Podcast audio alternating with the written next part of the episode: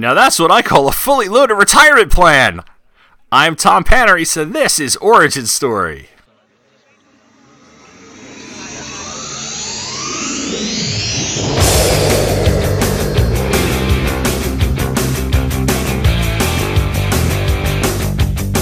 Who are you? Why are you like this? Like what? Like how you are? I don't know who you are or where you came from. From now on, you do as I do, okay?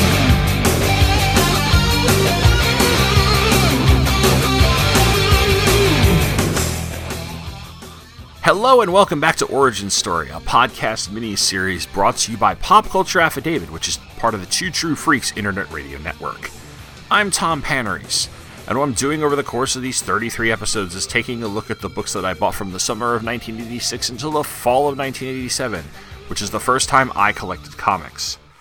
This time around, I'm covering one comic, and that is going to be The Amazing Spider-Man number 294, which is part 5 of the Kraven's Last Hunt storyline. This is the story that I've been spending a lot of time on over the last few episodes, and our issue here is the penultimate chapter. The last chapter will be in Peter Parker, The Spectacular Spider-Man number 132, and that will be covered in a couple of weeks on my August 18th episode. This issue came out on August 4th, 1987. It had a cover price of 75 cents and a cover by Mike Zeck that shows Kraven in what looks like the inside of a hunting cabin, holding a gun and looking menacing, with Spider-Man crawling the wall behind him. Just like most of the covers in this storyline, it's really good, and even though there's no specific action going on, the effort that Zeck has put into Kraven's face makes it worth it. Our creative team is the same we've had this entire time. J.M. DeMatteis is the writer, Mike Zeck's the penciler, Bob McLeod's the inker, Janet Jackson colored the issue, while Ian Tetralt and Mike Zeck colored the trade paperback, Rick Parker was your letterer, Jim Salicrup editor, and your editor-in-chief was Jim Shooter. Our story title is Thunder, and it begins right after Part 4 ended, as Spider-Man confronts Kraven in his home. Kraven's narration opens, and he says, "They said my mother was insane, a woman of rare breeding, true nobility, and a tender heart. Driven out of Russia by the Trotskys and Lenins, driven to America where she was overwhelmed by the poverty, the filth, the utter mundanity of life here. Finally locked away like an animal, trapped, abused, terrified. And my father, his spirit broken, allowed it. And I, just a child, could only watch, as helpless as she was. They said my mother was insane, that she took her own life. They lied. Her life was stolen from her, stolen by the spider. Oh, I see now.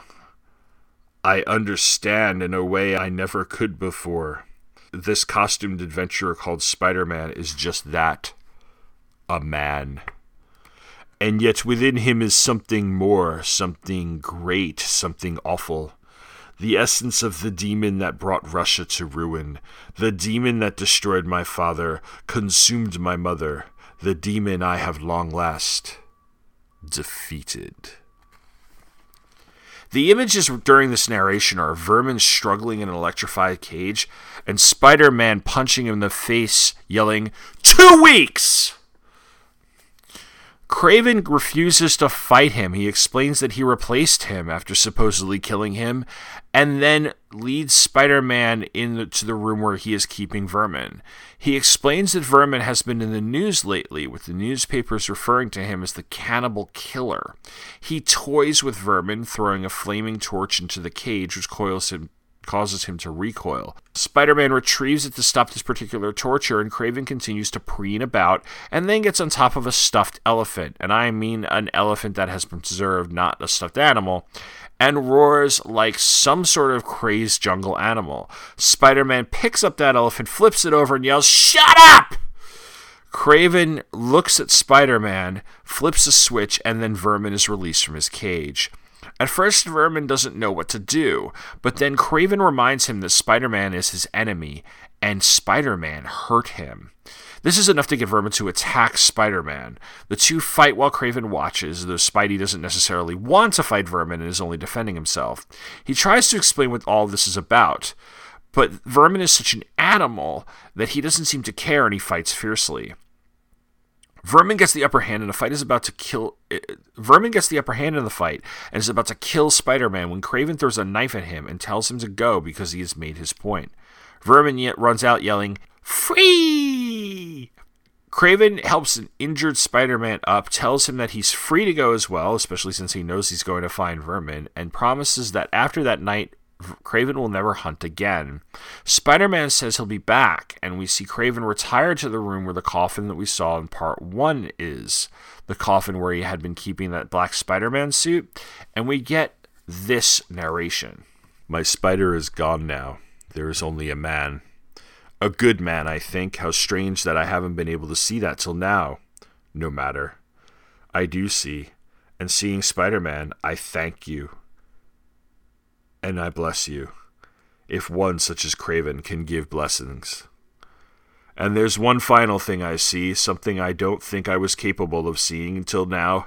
Every man has his spider, and perhaps I have been yours. I don't doubt it. But every man, every woman, every nation, every age has its spider. You have been mine. What a burden. What an honor. Goodbye. How calm I feel. How peaceful. As if something inside me, some knot, some tangle of fear and anger and so much more has been finally untied. All these years, fleeing Russia, suffocating in America, finding release, finding honor in the jungle, all these years, and I've never known peace or calm or that elusive thing called happiness. But I feel as if I can know it now, that it's nearby, just outside perhaps, hidden in the patter of the rain, the drumbeat of the thunder, peace, calm, happiness, and ending. Now.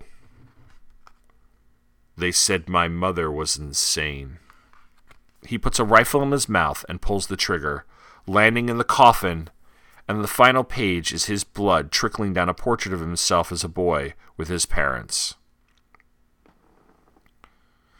I'm going to start at the end of the issue and work backwards. This is something that in 1987 I didn't fully grasp, and I didn't fully grasp it when Kraven said in the very first part of the story that he would be dying soon.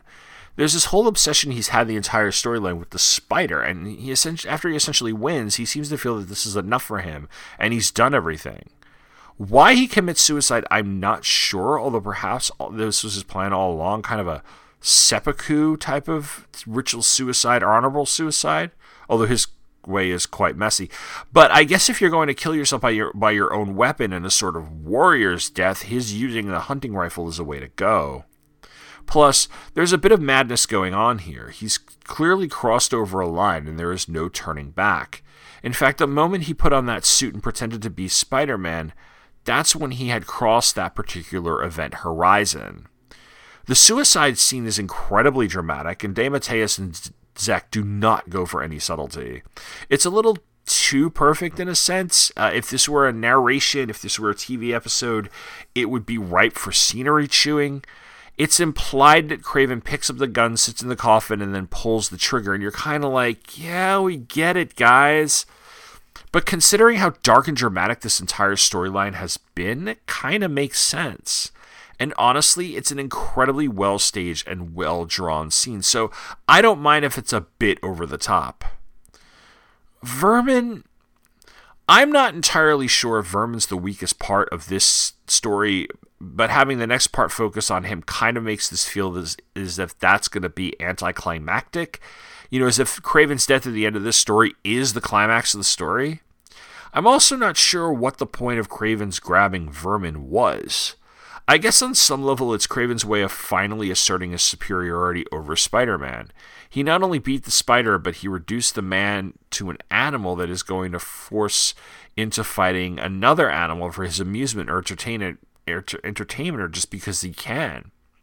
In fact, Kraven stops the fight because he's satisfied that Spider-Man has been forced to fight for his life against Vermin, who's an animal that is going to try or tear our hero apart. And I wonder if deep down Kraven knows that he's not sending Spider-Man to his death or defeat by sending him after Vermin at the end, and that he knows Spider-Man's confronting and capturing Vermin will clean up the mess he's made. I also kind of like the way he thinks that Spider-Man thinks as highly as him as he does of Spider-Man. When if you have that whole thing of, you know, he's the spider, and that means that this is your greatest foe, this is your greatest obstacle to overcome. It's probably either Dr. Octopus or the Green Goblin. Other Spider-Man fans could probably debate me on that, but I would say that those two are the two biggest villains in the same way that the Joker is Batman's spider, using this metaphor. I don't know. For a while, is Aunt May not dying from her 60,000th heart attack, but you know, there you go. Back to Vermin, I kind of know the answer to all that because I have read the last part in the past, but looking at it from just this particular story, my feeling is that I'm worried that this is going to end up being anticlimactic.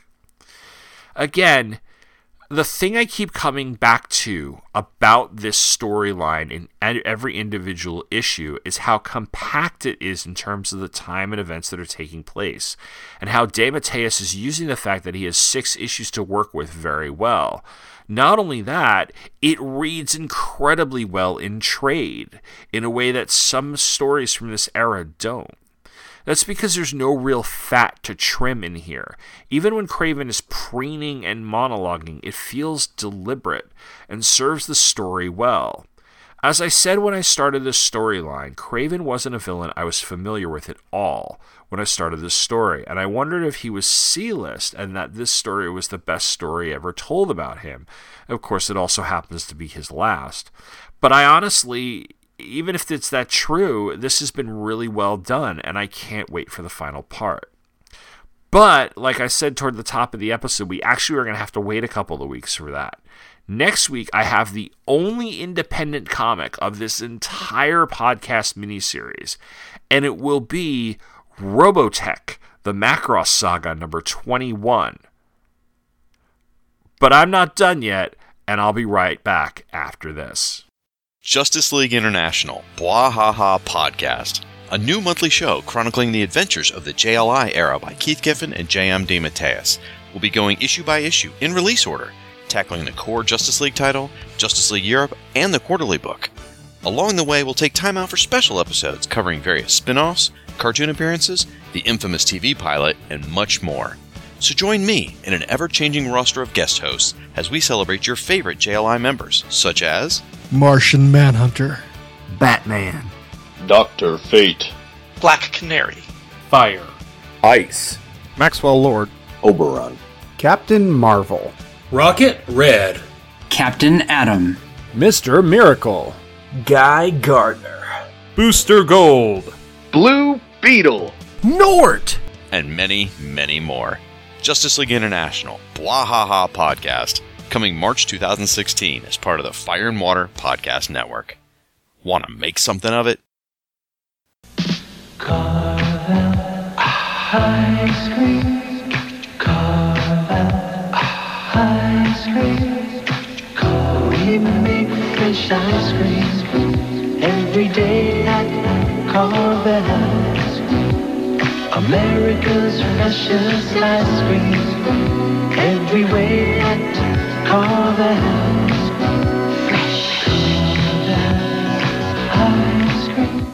my son's 10th birthday is coming up. By the time this is released, it will have already been a couple weeks ago, but on the day that I'm recording this, it's a week away.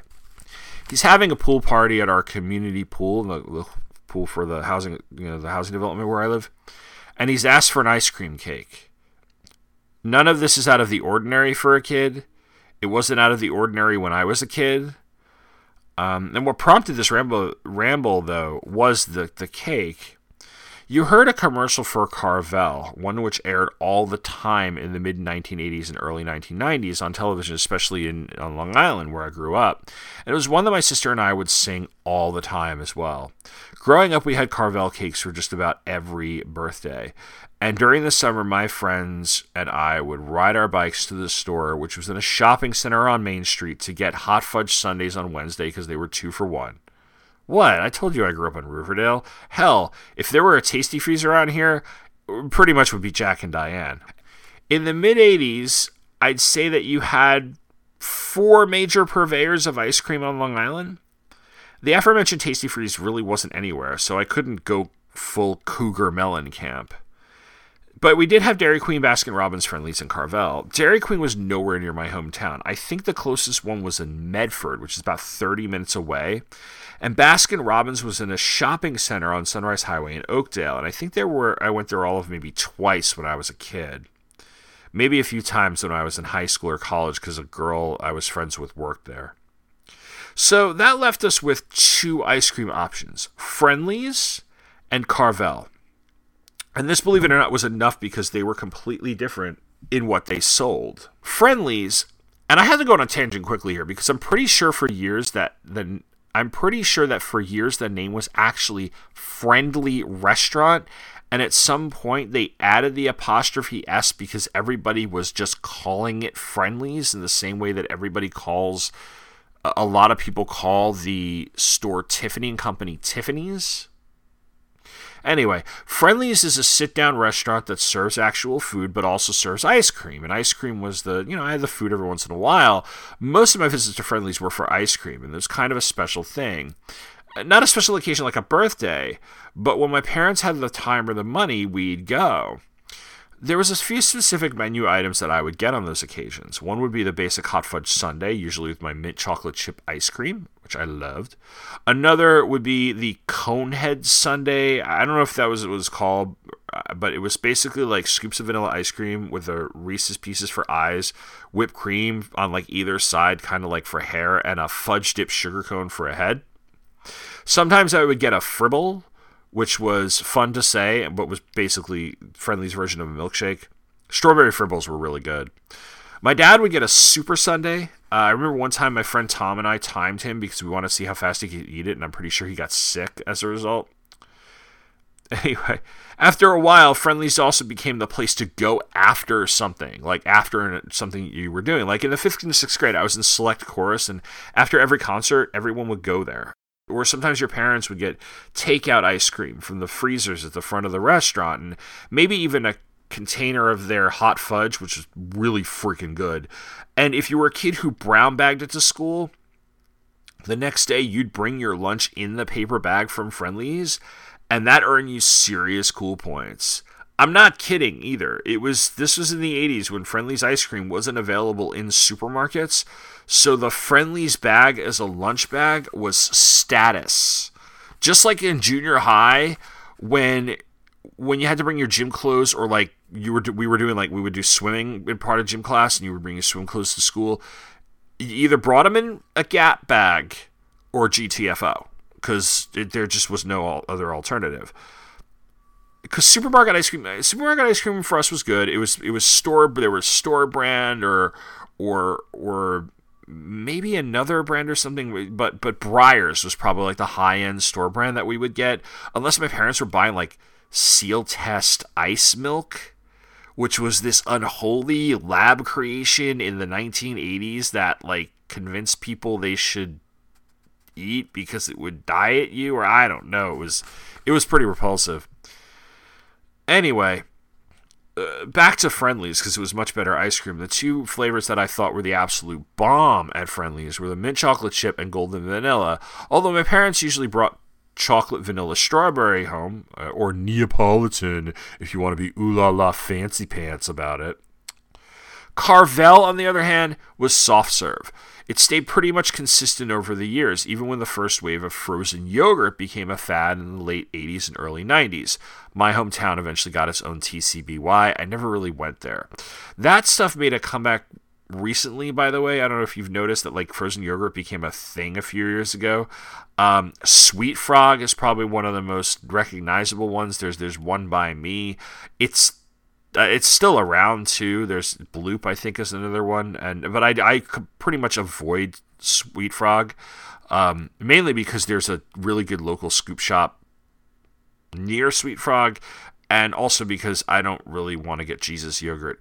Anyway, Carvel, like I said, it was soft serve, and on Wednesdays you can get a soft serve hot fudge sundae for about, I think it was like $1.89, and they were buy one get one free. So my friends and I, if we had a couple of bucks, we'd ride our bikes there, we'd get them, and then when it came to birthdays, the cake was mandatory, and it was pretty easy to get, especially by then the stores didn't do character designs because there was like licensing rights issues and stuff.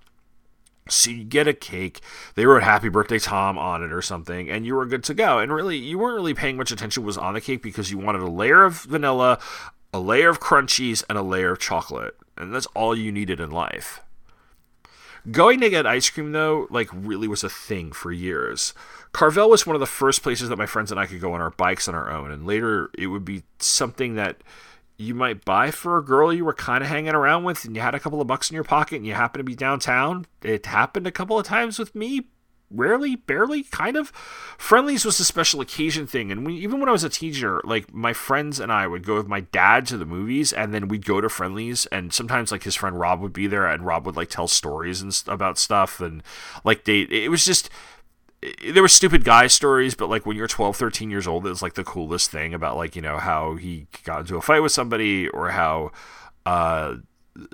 there was, like, one story about, like, how he was stuck in line behind a bunch of people at a drive-thru at McDonald's, and they'd already gotten their food, but they decided to just sit there and kind of be jerks about it, so he honked his horn, and they got out and gave him the finger, and he had a pickup with a snowblade on it, so he lowered the snowblade and started moving forward, and they couldn't get out of that drive-thru fast enough, you know, stuff like that. My friend Tom used to call Rob the Road Warrior.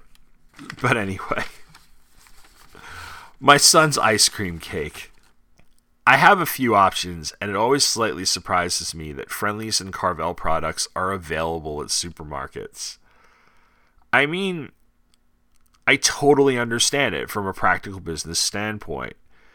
But from the nostalgic tinted glasses of my childhood, it makes them sort of not as special, which I know sounds monumentally dumb because it's the same product. And if I wanted to go to a scoop shop, there is one right by my house. I suppose I could bike there if I wanted to cross a highway, which I don't really feel like doing. Plus, when you're older and you live like 8 hours away from your childhood, the reality is that if you think that an experience you had as a 10-year-old is going to be exactly like and treasured by your own 10-year-old, you're probably setting yourself for some serious disappointment. And maybe you'll turn bitter. Although I will say that my 10-year-old's ability to get the contents of an ice cream cone everywhere but his mouth is exactly the same as my ability when I was 10 to get the contents of an ice cream cone everywhere but my mouth. Plus ça change, plus c'est la même chose, I guess. All right. Anyway, that'll do it. Thank you. I'm going to go get some ice cream, actually. This has made me want Moose Tracks. Hi, Stella. I'm going to be back in about a couple of weeks, I think, with Robotech: The Macross Saga number 21. Until then, please go to the Facebook group, leave a message, review the show on iTunes, go to popcultureaffidavit.com, check out the show notes, or you can email me at popcultureaffidavit@gmail.com. And as always, take care and thanks for listening.